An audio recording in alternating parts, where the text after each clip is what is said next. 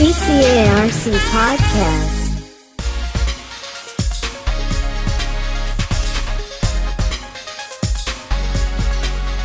ท่านผู้ฟังคะกิจกรรมไหว้ครูนะคะ ก็เป็นกิจกรรมสำคัญของน้องๆนนักศึกษามหาวิทยาลัยเชียงใหม่ที่จัดขึ้นเป็นประจำทุกปีนะคะ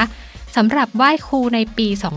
2564 นี้ จะเป็นยังไงนะคะวันนี้ค่ะ ได้รับเกียรติจากท่านรองศาสตราจารย์นายแพทย์อำนาจอยู่สุข ท่านรองอธิการบดีมหาวิทยาลัยเชียงใหม่ก็จะได้มาเล่าให้ฟังกันค่ะ สวัสดีค่ะ ครับ สวัสดีครับค่ะ อาจารย์คะอย่างในช่วงนี้นะคะ เป็นช่วงของสถานการณ์โควิด -19 อย่างที่เราทราบกันดีเนี่ยนะคะ ในเรื่องของการเรียนการสอนมอชอก็ได้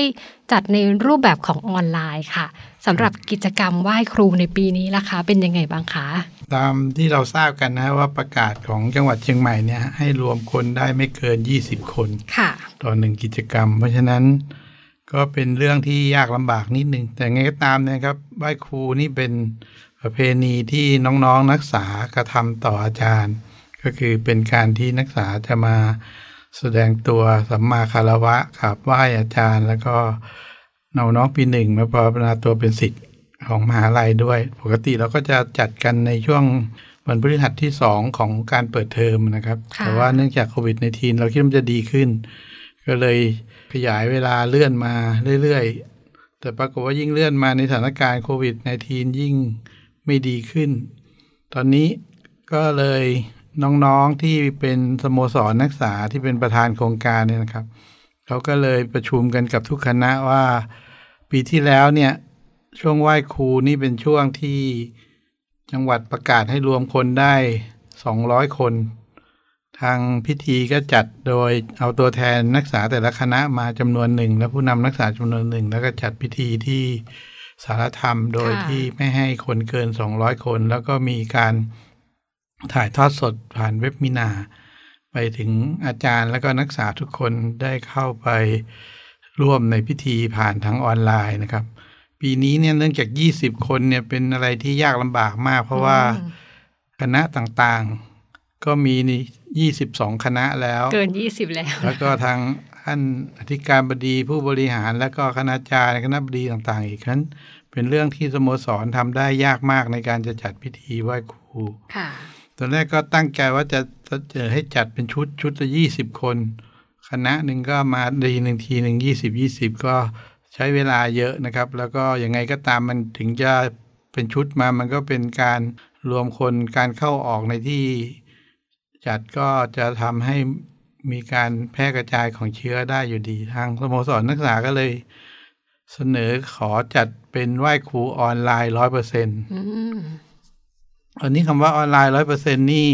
ทำยังไงถึงจะให้มันมีความขลังแล้วก็เป็นประเพณีที่เหมือนเดิมไม่มีอะไรที่ทำให้วัตถุประสงค์ของการไหว้ครูนี้ผิดเพี้ยนไป เขาก็จัดให้ครบเต็มเลยนะครับ ก็มีการเอาน้องๆนักศึกษามาร้องเพลง เหมือนเดิมก็เป็นเพลงพระคุณที่สามที่ลำลึกถึงบุญคุณของครู จัดประกวด การจัดทำพาน ซึ่งก็ เป็นพานที่มีองค์ประกอบครบถ้วนทุกประการนะครับ ไม่ว่าจะเป็นดอกเข็มหญ้าแพรกดอกมะเขือทูบเทียนอะไรต่างๆ นี่ก็มีการประกวดทั้งในเรื่องของการคิดสร้างสรรค์ความสวยงาม แล้วก็ในเรื่องของที่จะทำให้ลำลึกถึงบุญคุณครูก็มีประเภทต่างๆที่มีการประกวดการจัดทำพาน ค่ะ ทุกอย่างก็ครบถ้วนนะครับ แล้วตอนนี้เนี่ยเขาก็ทำแอปพลิเคชันกันขึ้นมาเป็นแอปพลิเคชัน พิธีไหว้ครูมหาลัยเชียงใหม่อืมสำหรับซึ่งานนี้โดยเฉสำหรับพาะนี้เลโดยยเฉพาะนะเลยคะนะครับ ก็จะมีแอปพลิเคชันที่เป็นส่วนกลางก็คือการไหว้ครูของมหาวิทยาลัย ซึ่งสโมสรนักศึกษาเป็นคนจัดนะครับ แล้วหลังจากนั้นเนี่ยพอเข้าสู่พิธีไหว้ครูส่วนกลางเสร็จ คณะไหนก็จะคลิกต่อไปยังคณะของตนเอง เพื่อเข้าสู่พิธีไหว้ครูของคณะอืมซึ่งก็อยู่ที่ไหนก็สามารถเข้าร่วมพิธีได้นะครับ ค่ะตอนนี้ในส่วนของแอปพลิเคชันที่เขาทำเนี่ย ตอนนี้ก็ยังพัฒนาอยู่นะครับ โดยมีนักศึกษาของสมช แล้วก็ทางวิไลสื่อเป็นผู้ที่ตั้งทีมทำแอปพลิเคชันนี้อยู่ หลังจากที่แอปพลิเคชันนี้เสร็จ ก็จะมีการประชุมกันอีกครั้งหนึ่งเพื่อเตรียมความพร้อมเพื่อให้สมบูรณ์ที่สุดนะครับ แล้วก็ลงสู่การ distribute application นั้นเพื่อให้เข้าสู่พิธี ก็ตอนนี้เขาก็เริ่มทำกันแล้วนะครับ แล้วก็เริ่มที่จะประกาศเชิญชวนให้ทุกคณะเนี่ยจะทำผ่านเพื่อเข้าประกวด แล้วก็นำน้องปีหนึ่งคณะศึกษาศาสตร์ มาซ้อมร้องเพลงอืมแล้วเมื่อซ้อมเสร็จ ร้องได้ดีแล้วก็จะอัดเทปเพื่อนำเข้าสู่แอปพลิเคชันในพิธีไหว้ครูต่อไป ค่ะ พอทุกอย่างเสร็จสมบูรณ์เสร็จเนี่ย ก็จะนำแอปพลิเคชันนั้น ส่งให้กับทุกคณะ ให้กับมหาลัย ให้กับอธิการ ให้คณาจารย์ แล้วก็นักศึกษาทุกท่านได้เข้าไปร่วม ในในวันที่เขาจะดำเนินการ ซึ่งเดี๋ยวคงจะบอกอีกทีหนึ่งแต่ว่าวันที่ จะเปิดแอปนี้อย่างเป็นทางการก็เป็นปลายเดือนกันยานะครับค่ะซึ่งเขาก็กำหนดวันมาแล้ว แต่ผมยังรออีกครั้งหนึ่งว่าเขาได้พัฒนาแอปจนเสร็จสมบูรณ์ก่อน เราค่อยแจ้งวันอย่างเป็นทางการอีกทีหนึ่งเพราะว่าตอนนี้ก็รอดูว่าเขาจะทำแอปพลิเคชันเสร็จสมบูรณ์วันไหนก็จะ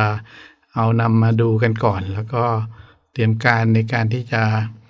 ทำให้พิธีนี้สมบูรณ์ บรรลุวัตถุประสงค์ของน้องๆนักศึกษาทุกคนที่จะมากราบไหว้ครูบาอาจารย์ให้เป็นประเพณีที่ดีงาม และมีความขลังมีความศักดิ์สิทธิ์ คนที่เข้าร่วมแล้วก็มีความประทับใจต่อไปครับ ค่ะ ก็เรียกได้ว่าเป็นกิจกรรมไหว้ครูแบบออนไลน์หนึ่งร้อยเปอร์เซ็นเหมือนที่อาจารย์ได้เรียนเลยนะคะก็เป็นนวัตกรรมใหม่ถือเป็นนวัตกรรมใหม่นะครับค่ะโควิดทำให้มีสิ่งใหม่ ๆ เกิดขึ้นอืมอย่างมากมาย ทุกทีนี่ ถ้าเป็นภาวะปกติเราก็ไปที่หอประชุม มีค่ะนักศึกษาไปร่วมสี่พันคน ก็เป็นอีกบรรยากาศหนึ่งที่น้องๆจะต้องตื่นเช้า แล้วก็วิ่งมั่งเดินมั่งไปที่หอประชุมค่ะมีการเลี้ยงอาหารเช้า มีพิธีที่กระชับ แล้วก็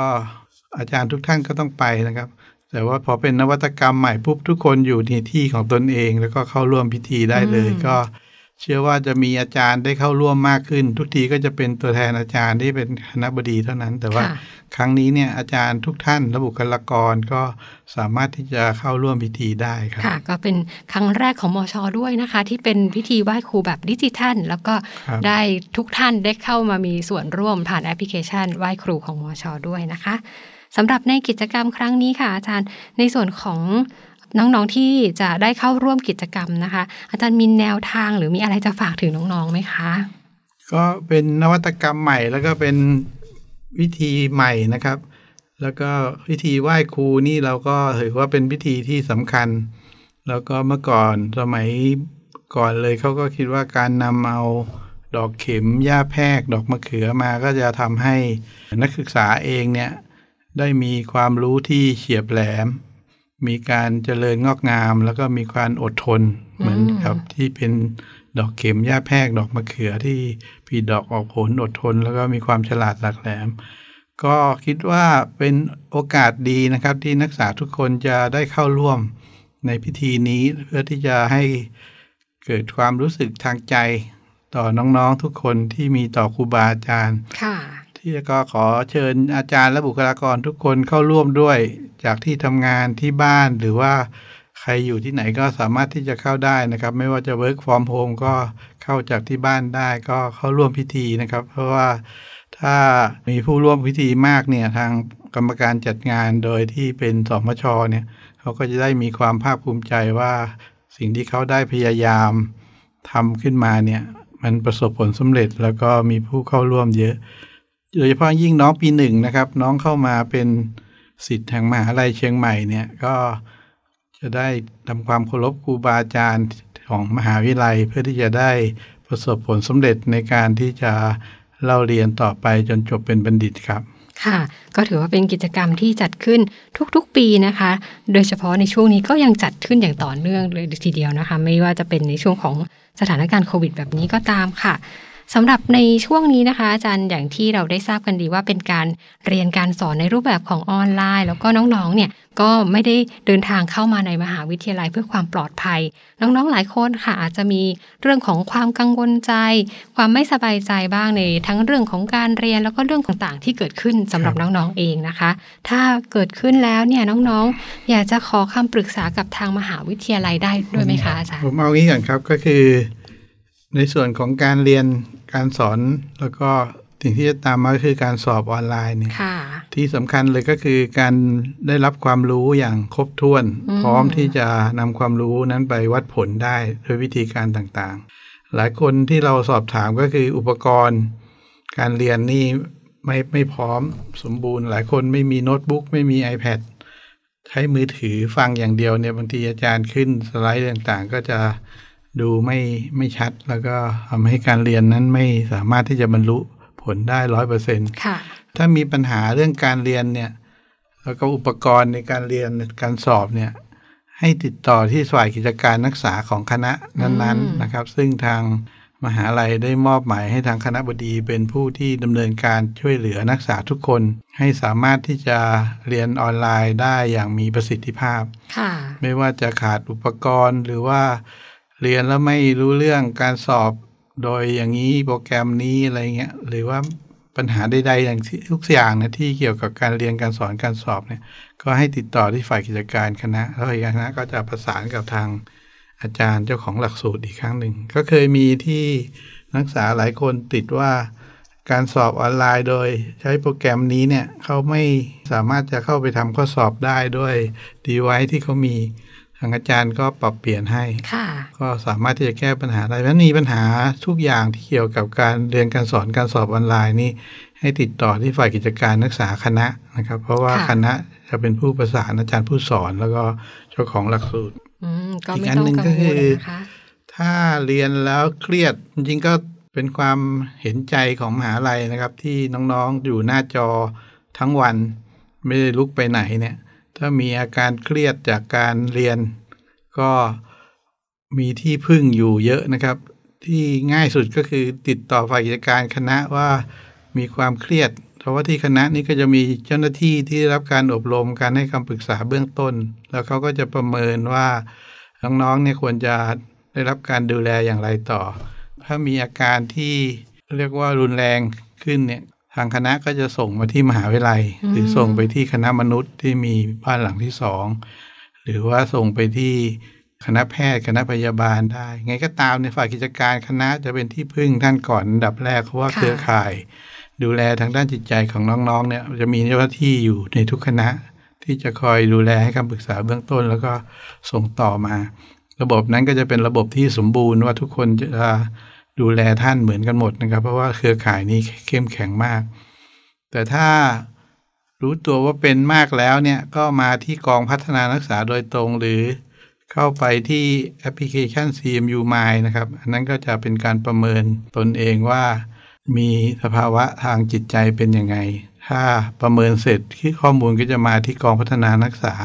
แล้วกองพัฒนานักศึกษาก็จะประเมินท่านในการที่จะติดต่อท่านเพื่อที่จะดูแลต่อไป ก็คิดว่าทุกคนจะมีคนที่คอยดูแลนะครับ อีกทางหนึ่งก็ปรึกษาเพื่อนปรึกษาลูมเมทคุยกับเพื่อน คุยกับลูมเมทว่าเฮ้ยช่วยคิดให้หน่อยตอนนี้เป็นอย่างนี้อย่างนี้ นอนไม่หลับปวดหัวหรือว่ากระสับกระส่ายกระวนกระวายจิตใจไม่ดีอะไรเงี้ยค่ะก็บอกเพื่อนนะครับ อีกเรื่องหนึ่งที่อยากจะแนะนำก็คือในการนั่งหรือการนอนเรียนเนี่ยมักจะมีปัญหาเรื่องการปวดคอปวดบ่าปวดไหล่ทาง เราเรียกว่าเป็นออฟฟิศซินโดรมเลยนะครับ วิธีแก้มีมากมายนะครับ ท่านอาจจะเข้าไปใน Google แล้ว search คำว่าออฟฟิศซินโดรมในนั้นก็จะมีวิธีการออกกำลังกายหรือปฏิบัติตนขณะนั่งเรียนได้ว่าควรจะทำยังไง เช่น การลุกไปทำนู่นทำนี่หรือการบริหารคอบริหารบ่าบริหารไหล่อย่างไร เพื่อไม่ให้เกิดออฟฟิศซินโดมไม่งั้นท่านจะ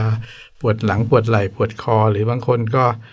มือเท้าเท้านานๆ ก็จะปวดข้อศอก ชามืออะไรต่างๆ เนี่ยก็สามารถที่จะทำในสิ่งต่างๆ เหล่านี้ได้ค่ะ อีกเรื่องหนึ่งที่อยากจะขอน้องๆดำเนินการก็คือในเรื่องของการที่มหาลัยลดค่าธรรมเนียมการศึกษา 50%เนี่ยนะครับอืมเป็นการลดที่ทางมหาลัยได้รับการสนับสนุนจากรัฐบาลมา 30%เพราะฉะนั้นเนี่ยของรัฐบาลที่จะช่วยเนี่ยเป็นเรื่องของเงินกู้ที่รัฐบาลกู้มาเพราะฉะนั้นนักศึกษาทุกคนจะต้องเข้าไปขอ รับสิทธิ์การช่วยเหลือนะครับ ถ้าใครไม่ยื่นขอความช่วยเหลือจากรัฐบาลก็จะไม่ได้สิทธิ์นั้น ในส่วนของการเข้าขอรับสิทธิ์อย่างไรเนี่ย มีประชาสัมพันธ์อยู่ในหลายสื่ออยู่แล้ว น้องๆสามารถที่จะเข้าไป search หาไม่ว่าจะเป็นเว็บไซต์ของมหาลัย เว็บไซต์ของงานสื่อสารองค์กรค่ะเว็บไซต์ของสโมสรนักศึกษามหาวิทยาลัยเชียงใหม่ของสภานักศึกษา ในนั้นจะมีอยู่หมด หรือถ้า ไม่รู้จะทำไงก็เดินไปที่ฝ่ายกิจการคณะนะครับ ทางนั้นก็จะแนะนำให้น้องเข้าไปหรือช่วยทำให้เลย ก็จะสามารถได้รับการช่วยเหลือลดค่าธรรมเนียมการห้าสิบเปอร์เซ็นก็ขอให้ทุกคนทำนะครับ เพราะว่ารัฐบาลอยากจะดูแลผู้ปกครองที่รับการผลกระทบจากโควิด เราเองก็ต้องช่วยเหลือผู้ปกครองด้วย ด้วยการทำเพียงแค่ง่าย ๆ ว่าเข้าไปขอสิทธิ์ ได้รับการช่วยเหลือครับ ค่ะ ก็อย่าลืมเข้าไปขอใช้สิทธิ์นะคะ ด้วยการลงทะเบียนที่เว็บไซต์ของสำนักทะเบียน และประมวลผลของมอชอนี่เองนะคะสำหรับในวันนี้ค่ะรายละเอียดต่างๆนะคะ ก็ต้องขอขอบพระคุณเป็นอย่างสูงนะคะ ท่านรองอธิการบดีมหาวิทยาลัยเชียงใหม่ ท่านรองศาสตราจารย์นายแพทย์อำนาจอยู่สุขค่ะ ที่ได้นำข้อมูลดีๆมาฝากกันสำหรับวันนี้ขอบพระคุณค่ะ สวัสดีค่ะครับสวัสดีครับ CCARC Podcast.